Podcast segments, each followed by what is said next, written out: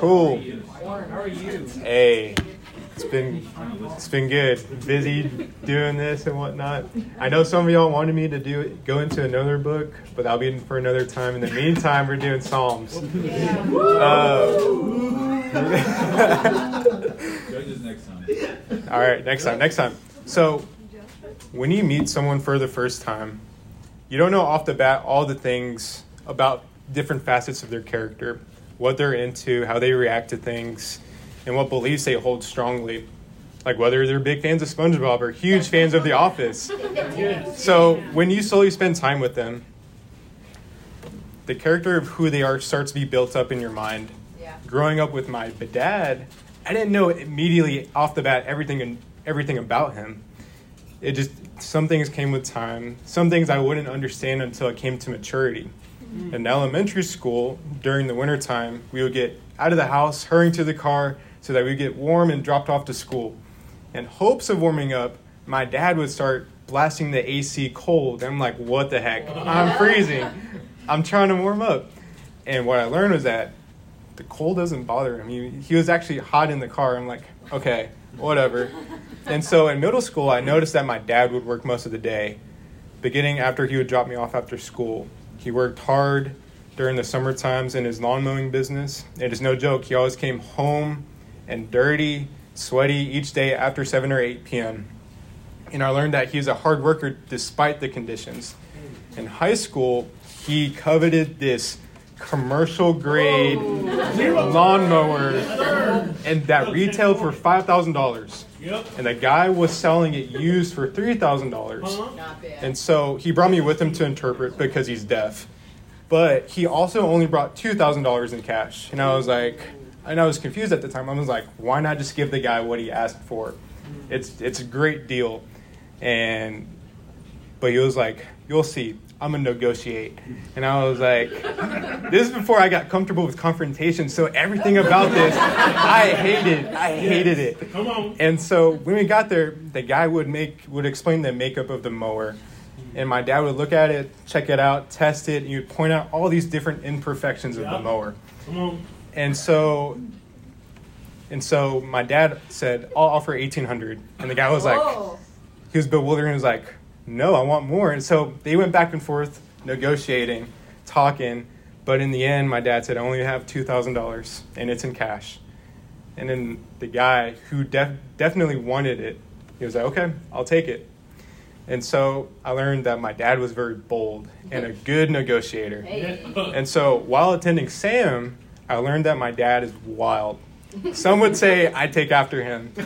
But when he caught wind of a possible January 6th siege, he booked a flight to DC saying it would be fun. And so he did have fun, and he was like, "As long as you have you good use good judgment, you're good." And I was like, "I'm I'm the same way. It's like as long as you're smart about it, you're good." And so these are some attributes of my dad, though not all, and he's not a perfect dad, and definitely not without faults. And I love him very much. And so there are many facets of someone's character. Over time, you see new sides of a of a person's character when they go through a situation. And so someone's character is kind of like a hexagonal ball. Some things are very obvious on the outside, on the fr- on the very forefront, like someone's introverted or socialite. Those are very noticeable things, and you can deduce what type of person they are based on what they wear as well. And so you may see if they're friendly or silly and how they speak to people, but other facets of their character may be hard to see until the ball turns. Yeah. And so when we see, when we first meet a person, we subconsciously paint a full persona of that person, maybe even untrue characteristics. And they won't be truly filled in until we see them go through a certain situation. Yeah. That's when we say, Oh, I didn't know that about him. Like, oh, I didn't know she was capable of that. Yeah. And so David, over time, saw different facets of God's character as he went through different situations. Yeah. And so it's interesting when we see God, the character of God in the New Testament, when we see Jesus, we saw different fat or different facets of God in different situations. We can see God's character in the flesh and how he talked to people, the way he treated people, the way he behaved, how he did things, when he did things. And we can look at, read and extensively the Gospels and learn about the character of God. That's how we can get to know about God right now, reading our Bibles. Yeah. But my question is, how did David learn about the character of God? He didn't go back and read the older text. There was written text about God, but very limited information about God's persona. Mm-hmm. And so, compared to the Gospels. And Jesus hasn't come yet for his time, so no New Testament for him to read. So, how could David learn about God's character unless he actually spent time with God? Okay. And so, in my study and making this course, I aim to look into the character of God in the Psalms. But through the Psalms, I stumbled onto another track that I keep on hitting, which is having constant delight in God. Ooh, come on. Okay. Come on. Reason being is because when you truly know God and His character, you can't have anything else but delight for Him. Yeah. And so I'll be merging that track onto this main study about knowing God's character. The reason I'm a big fan of the Psalms is because it's my comfort book of the Bible. Yes. Uh, and so it's amazing looking into the beautiful songs of David. What do you think when someone writes a song for someone else? I can think of people since the start of humanity. People made songs for people in great honor of them. Like when they did legendary feats, oh, they won these wars, oh, they killed a thousand men. You celebrate them. Yeah. Or when a person makes a song for their beloved. In Psalms, David wrote songs for God for both of these reasons, sometimes even in the same psalm. And so this class is not exhaustive because there's so many of them, so many psalms, and I can only cover a few. And I'm sorry if I don't cover yours, but I'm definitely covering Psalms 23. That's what I'm start with. So to preface, a lot of scripture in both the Old and New Testament refers to us people as sheep. And sheep are regarded as the dumbest animals in the world. They often put themselves in danger. They wander off to be eaten by wolves. They will drink dirty water. water. They'll eat a patch of grass and they'll keep on eating it until there's no more grass and they'll keep on eating and they'll eat dirt. And so they have to be moved and they have to be taken care of. And Psalms 23 heavily holds that metaphor of us being sheep and God is calling us dumb. It's a fair assessment. After, you know, humanity and all that. And so a lot of what I'm what I'm using for this certain uh, particular psalm, I'm stealing from Phillip Keller's book, Shepherd Reads Psalms 23. So made me more made me cry more than a few times. So I recommend reading it. It's so good. So the Lord is my shepherd; I shall not want. So David knew this in a personal sense that God was real, a personal shepherd for David himself. And the sweetest word that we see here is the monosyllable my. He does not say, The Lord leadeth a flock of sheep, but the Lord is my shepherd. If he be a shepherd to no one else, he is a shepherd to me. He cares for me, he watches over me, preserves me. I shall not want. In other versions, the verse says, I lack nothing. On. Means that all your needs are supplied by the Lord, and you decide not to desire more than what the Lord has given you. And it's called contentness, and hmm. contentness is the hallmark of every Christian man and woman. And so, who has their put their trust in the hands of God. So, men are always searching for safety beyond themselves, restless, greedy, covetous, r- rest, unrestless, wanting this and that, yet never really satisfied with what they have Yeah. and saying, The Lord is my shepherd, I shall not want, means that I'm completely satisfied with his management over my life. Mm-hmm. Why? Because he is the sheep man to whom no trouble is too great, for he cares mm-hmm. for his flock. Yeah. A rancher who has a huge fondness for his sheep. He makes me lie down in green pastures, he leads me beside still waters. And so when I think of this, green pastures, I actually think of this photo, the the Windows XP, and it was like this is so great. And so it's like, have you ever like walked on a short, soft grass barefoot with no with full confidence, like there's no stickers whatsoever, right? No, you're missing out, Zach. Well, it's like I've been on those things where I can kick a soccer ball around. It's like I'm chilling. This is so nice. Or even just look at the sky. This is so beautiful.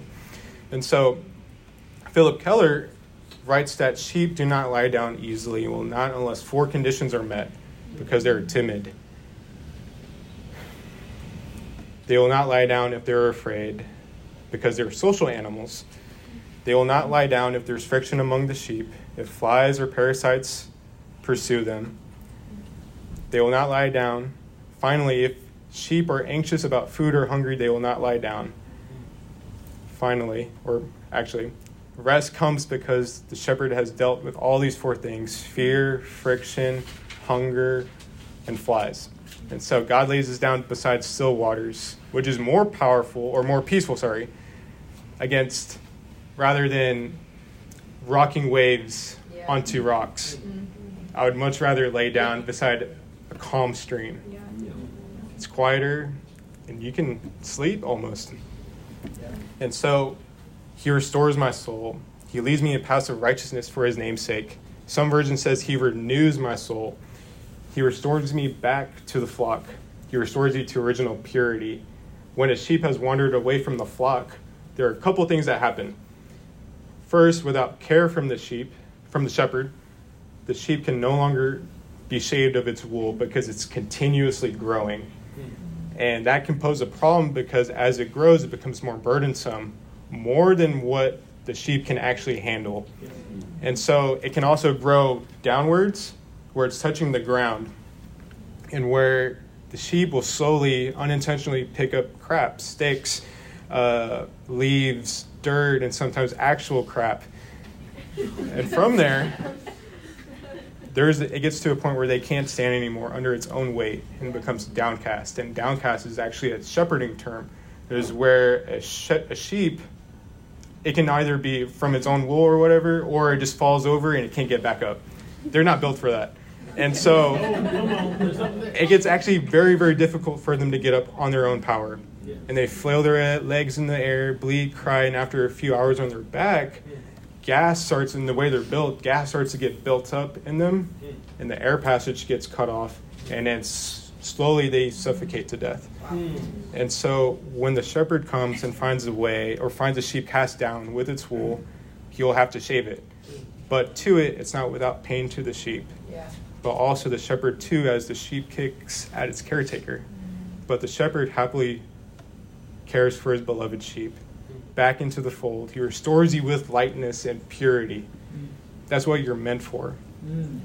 He leads me in paths of righteousness for his righteousness. Yes. The shepherd knows better what's best for his sheep. Yeah. Even though I walk through the valley of shadow of death, I will fear no evil, for you're with me. Your rod and your staff, they comfort me. So the word shadow you see here is, oh, oh, oh. Okay, here we go. Cool. So if you look, if you switch out shadow for death, we read, I walk through the valley of, sh- of, of the threat of death. I will fear I will not fear evil, for you are with me, which signifies a strong presence of the shepherd.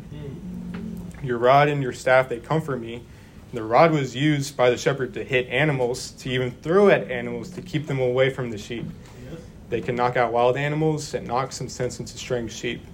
And so the staff tip, and they also carried a staff with them. So you have a rod and you have a tall staff. And the staff typically has a hook at the end of it to pull the sheep by the neck back into the fold. And it doesn't hurt the sheep.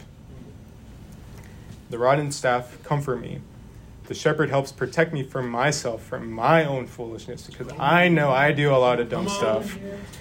But I'm so glad that I have a shepherd that's so gracious for me and caring for me to pull me back into the fold. Mm. Yeah. So, in this verse, along with the rest of the passage, pay attention to the eyes and with the U's. They're written, they're written intentionally. So, just like be looking into that. So, when there are mountains, there are always valleys accompanying them. There are ravines, floods, predators that stay in these valleys. And oftentimes, the only way to get past and get to the next stage of life is to go through them. But in this verse, it says, I walk through. Hmm. It does not say I stop or I die. No. It's sweet to see that God is with you the rest of the way. Yes. He is not absent. Hmm. You have an awesome God who cares. Yeah. You prepare a table before me in the presence of my enemies. You hmm. anoint my head with oil. My cup overflows. In this first half of the sentence, what do you think when you hear the word table? Like a dining room table? Yes? Yes? What else? What else?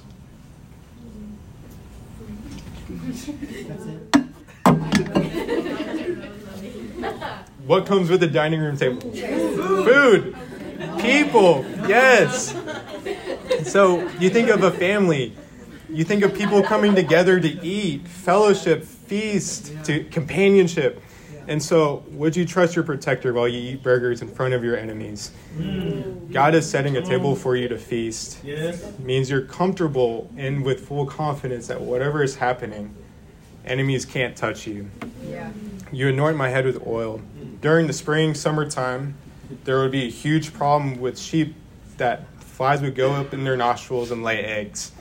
And this would become so irritating and burdensome that sheep could not rest whatsoever because the eggs and the larvae would grow and they're like in there.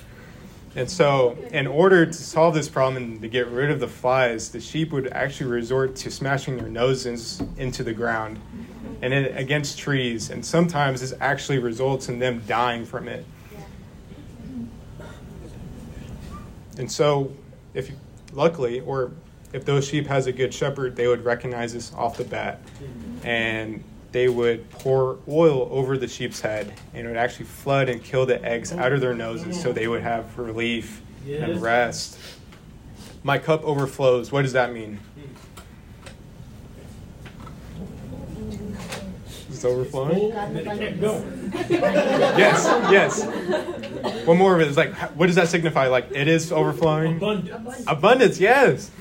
And so it's an abundance of something.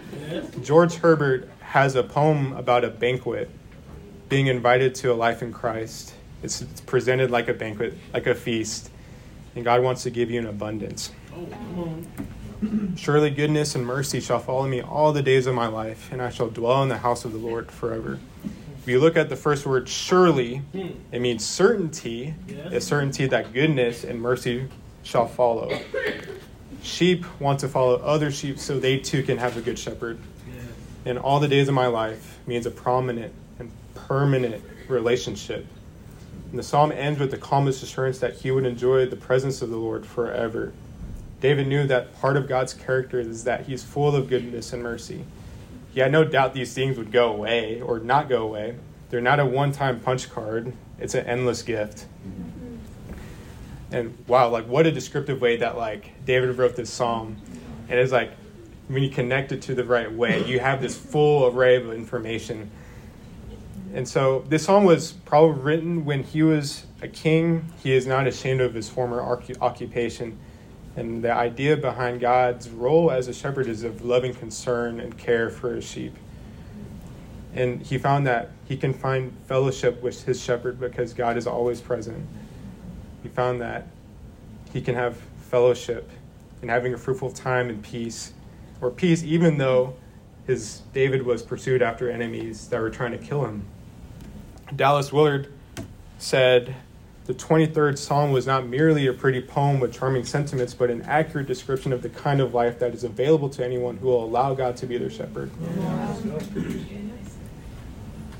So, from digesting Psalms 23, we see Dave, through David's lens a variety of God's character. Verse 1, we see he's a good shepherd. Yeah. Verse 3, he is a restorer, redeemer, and a healer. Verse 4, he's a protector and a comforter. Verse 5, he's a provider. Verse 6, he's merciful and good.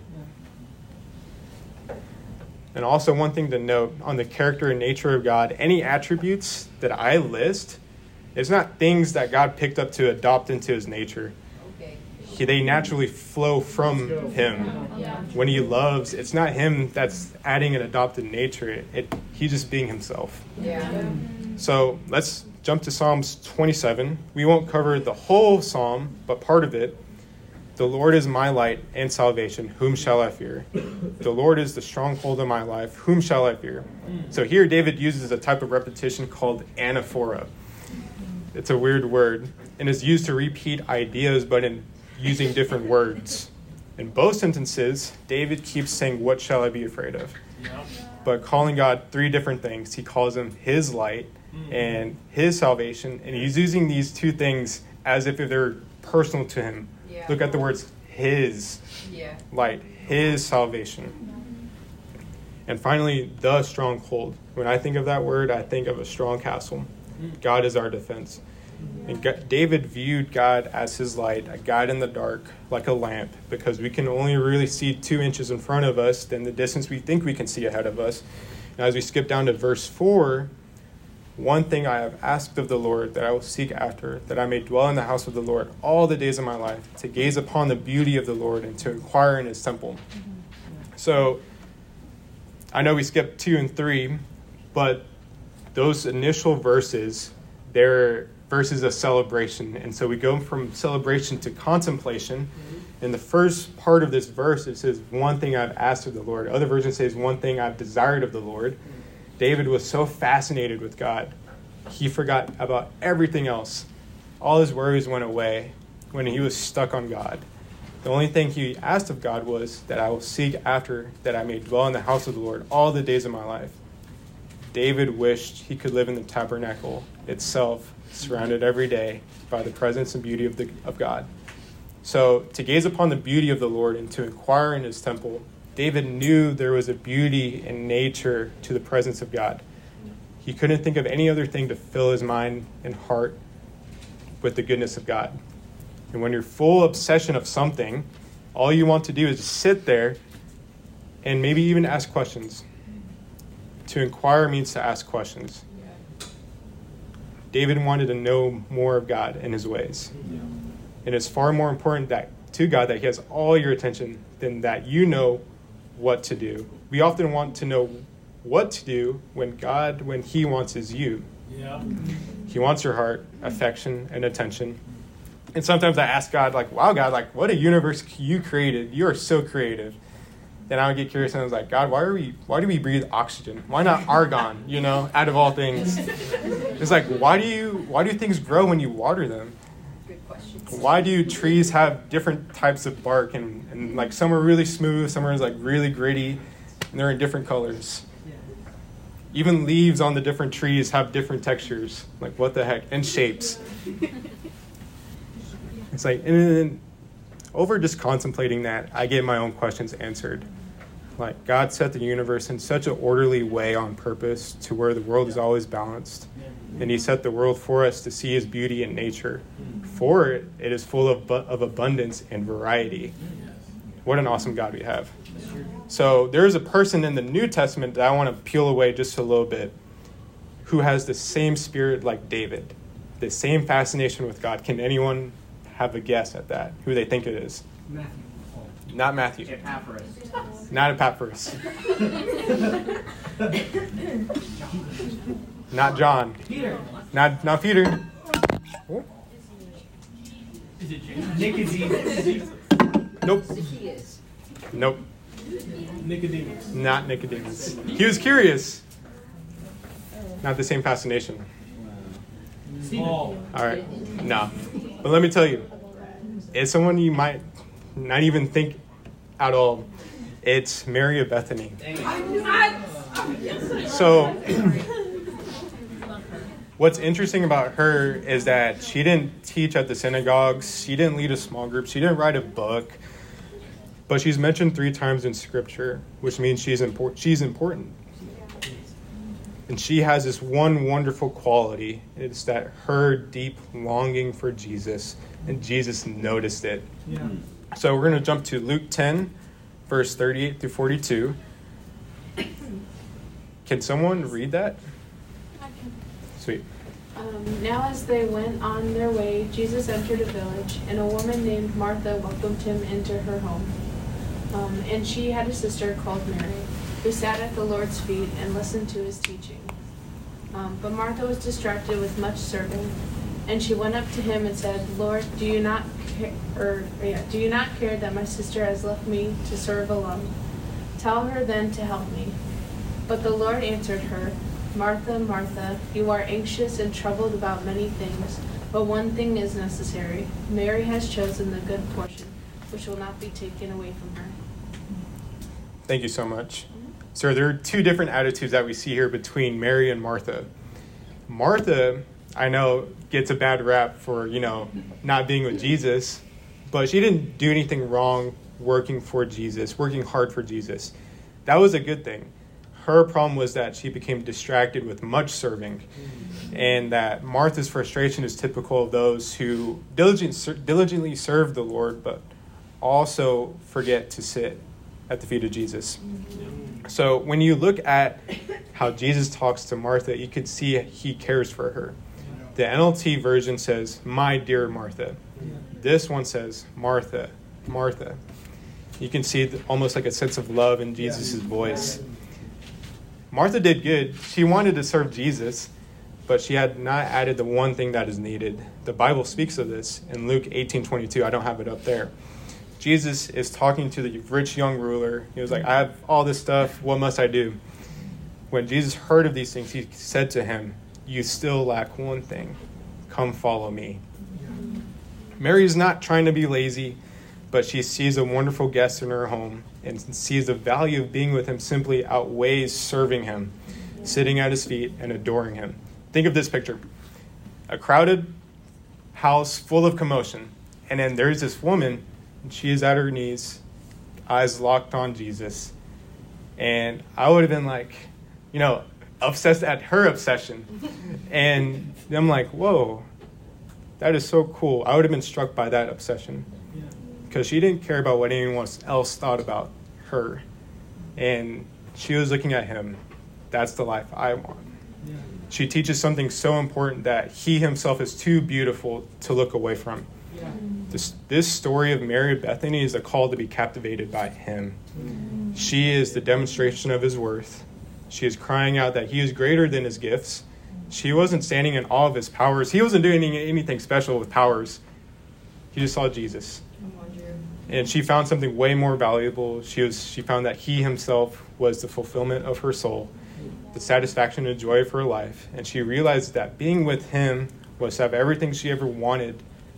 She found that his presence freed her from the need to have anything else. That's when we look at David. He was like, "All I want is to be in the presence of the Lord."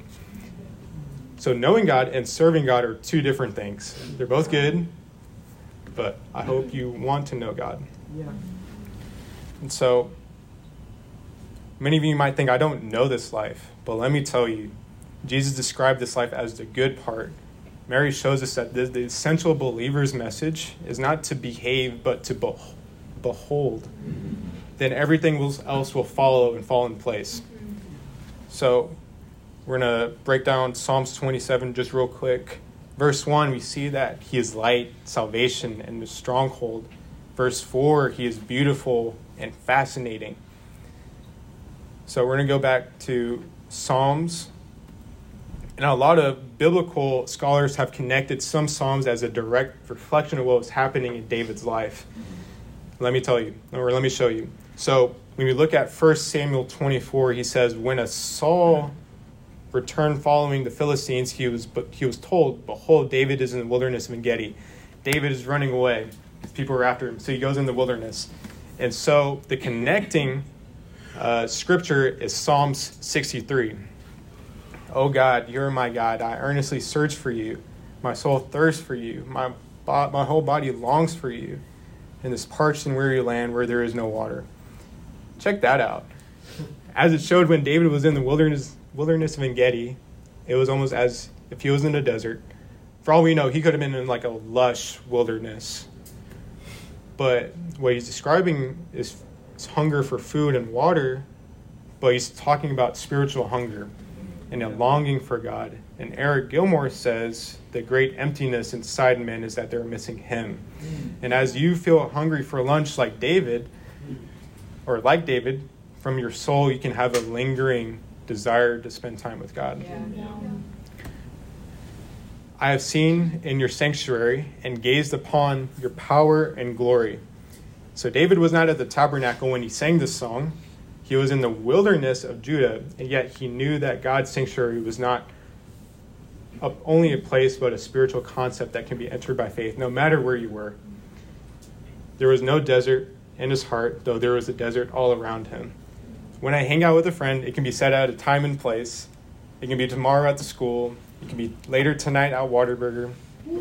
But it doesn't have to be one place. I can drive around with my friend or friends around town, bring them to my house to Starbucks, as I can bring God with me throughout the to my day and days after. Yeah. Yeah. You can talk with him and be honest with him. He deserves all of you and all of your honesty, no matter if it's good or bad. That's good. Yeah. A.W. Tozer says, Prayer is looking at God and God looking at me. Wow. When I read that quote like two weeks ago, and I was like, oh my gosh. And it changed the way I thought of prayer. Before, I used to be like so like rigid and like, it's like, but I can relax. And like, God is not a drill sergeant. It, it makes it, that quote made prayer so much more personal for me. So God is looking at you as if you're the only daughter in the world. God is looking at you as if you're the only son in the world. Yeah. He loves you individually as if you're the only person in the world. That's good. That's really good. Because your steadfast love is better than life, my lips will praise you. This is the reason why God or David was so motivated to pursue God. Other translations say your loving kindness instead of steadfast love. David meant that the law of God to him was more precious than his own life. Yeah. My lips will praise you. Psalm 63 speaks of praise and devotion and gr- to God and gratitude out of a rich sense of being blessed. One out of great God's great evidence of His love, He's eager to praise God. So talk to Him, and let our love be only for Him and not Him, with all the additions. So we're going to break this one down just real quick. Verse 1 God is an endless fountain that will satisfy. Verse 2 powerful and endless glory, a personal God. Verse 3 He's steadfast in love, loving kindness. And then we're going to jump to Psalms 119. Only partial of it. Blessed are those who keep his testimonies, who seek him with their whole heart. Keep means doing, not only hearing. Those who treasure the word will come to understand and search the scriptures, to come and love them and practice them. Matthew 6:21 says, "For where your treasure is, there will, your heart will be also." Who seek him with their whole heart. We must have our whole heart towards God, our full affection and attention. God demands your heart, his rightful place on the throne of your heart. And sometimes we run into the trouble where we look we can also see in biblically where the Bible says Solomon loved the Lord, but mm. oftentimes we love the Lord, yet there is a but at the end of the sentence. Yeah. Or we can say, I love you, Lord, and did you catch that? And so it's at the ends and the buts that our love kills us. The additions are deadly. If you had an addition to your significant other, there would be some problems. It would be toxic. I, I will delight in your statutes. I will forget your word. I will not forget your word. And this is what the psalmist had in his heart it was delight and a habit to meditate on God's words, his laws. The type of delight for rules bewilders me because in our society and culture, when new laws get passed or rules are imposed on us, I'm like, my liberty is being restricted. This is not cool. And so David loved God's laws because it gave him a guide on how to honor him, to live a life that's uncompromising. So this eventually leads, leads into a new covenant under Jesus where the old law goes away and we live by faith. But before this, but David didn't feel his liberties were being restricted. In fact, he felt he found freedom in them. If, if you ever read the book Celebration of Discipline, Yeah. it's freedom from self. Does that make sense? Yeah. Yeah. So he found freedom from himself so he can honor God properly. Yeah. Verse 2 God deserves the throne of your heart. Yeah. Verse 16 God is a good lawmaker. In fact, he is the standard. And if there is anything I hope you take away from today, I hope that you go into, into the prayer closet delighted to be in God's presence. Yeah. Any questions, comments, concerns, criticisms? That's what I you normally like how do you break it down in your personal devotional time So I usually try to see, and I break it down like one by one. Some, and I'll read like mul- read it multiple times. And the way I do it, Yeah. what I recommend you do is reading it out loud, Yeah. especially. And like something that's really really nice is I rec- also recommend. It'll be a little weird is read the Psalms in the King James version. and it sounds so much more personal. Just, it, it'll sound weird at first, but it, it's actually really cool. And so, and then also just like so, some people that don't don't realize this, but the Bible is actually full of literary devices, like hyperboles, mm-hmm. you know, exaggeration, metaphors, or whatnot. Like when you even in the New Testament, like Yeah. Jesus says, "Oh, I'm the the gate to salvation." You don't literally imagine seeing Jesus with door hinges, right? And so it's like you have to look for those like literary devices, and then sometimes you can apply them into your own heart, like into your own life, and then you can apply them to to like to the general population. I don't know. Does- I don't know if that answers your question. I don't feel like I didn't do it justice. Okay. Yes. Where's like if there's not a book like the Psalm 23 book, Mhm. what like resources do you use to kind of like break things down like this if you need like some extra Yes. resources? So there is another book. I think it's kind of mid. It's not that great. But uh, Dietrich Bonhoeffer actually wrote a book on Psalms. Yeah, I read it. Yeah, yeah, yes. And then I use a commentary called Enduring Word, and it, they, it's not unlimited. It's not limited to Psalms, but I love Enduring Word, but it has other books. We've got two questions. Yes, Uh, do you have a favorite song? 23 and 27. 23 and 27? Mhm. Cool. Uh, have you read um, the Treasuries of, uh, is it more, more Spurgeon? Spurgeon. Spurgeon's Treasuries? Mm-mm. You should. Uh, Will you give me the book? Wow, He goes through every, all 150. that's crazy. You should lend them to me. But, The kind songs that you just- They do? Oh. Okay. Cool. I have another comment. Yes. I love it. Oh, I love you too, man. Uh, you didn't hit my favorite song, so I did preface that was in the cover. yeah, but then you also did. Okay. I'm sorry. well, sweet. If there's no further comments, questions, criticisms, thank y'all so much.